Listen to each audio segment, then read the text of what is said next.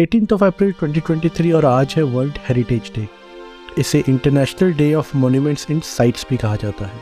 World heritage day को celebrate करने का मेन पर्पस है कि हमारे हेरिटेज और जो भी कल्चरल साइट्स है, जो भी हमारे आर्किटेक्चरल साइट्स है, उसको प्रोटेक्ट किया जाए और उसकी डाइवर्सिटी को सेलिब्रेट किया जाए।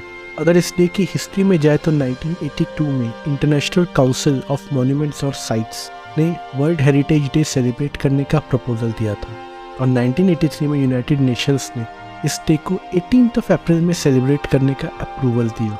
एटीन ऑफ़ अप्रैल क्यों? क्योंकि 1982 में एटीन ऑफ़ अप्रैल के दिन यूनेस्को जो कि यूनाइटेड नेशंस का एक सब्सिडरी पार्ट है, उसने प्रोटेक्शन ऑफ़ वर्ल्ड कल्चरल और नेचुरल हेरिटेज का कन्वेंशन पास किया था। तो इस डे को सेलिब्रेट करने के लिए ही 1983 से एटीन ऑफ़ अप्रैल को वर्ल्ड हेरिटेज डे घोषित किया गया। और कोशिश किया गया कि हर साल इस दिन, जिस भी कंट्री में सेलिब्रेट किया जाता है, वहाँ के सारे इंपॉर्टेंट हेरिटेज साइट्स को एक अप्रिशिएशन दिया जाए और लोगों में अवेयरनेस फैलाई जाए कि किस तरीके से हेरिटेज हमारी कल्चरल डाइवर्सिटी और हमारी हिस्ट्री को प्रिजर्व करता है।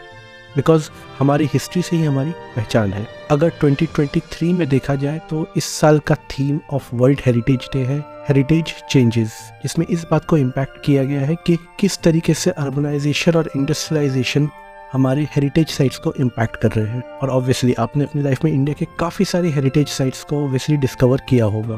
तो इसी हैप्पीनेस के साथ आज है एटीन ऑफ़ अप्रैल 2023 और आज है वर्ल्ड हेरिटेज डे आप भी आज के दिन को सेलिब्रेट कीजिए और कोशिश कीजिए अगर मौका मिलता है तो किसी न किसी हेरिटेज साइट्स को विज़िट कीजिए और उसकी हिस्ट्री को जानने की कोशिश कीजिए क्योंकि उसकी हिस्ट्री किसी न किसी तरीके से आपका प्रेजेंट फ्यूचर और पास्ट दोनों को अफेक्ट करता है। तो इसी तरीके की नॉलेजफुल और डेली इन्फॉर्मेशन के लिए फोकट का ज्ञान को फॉलो कीजिए और फोकट का ज्ञान लेते रहिए।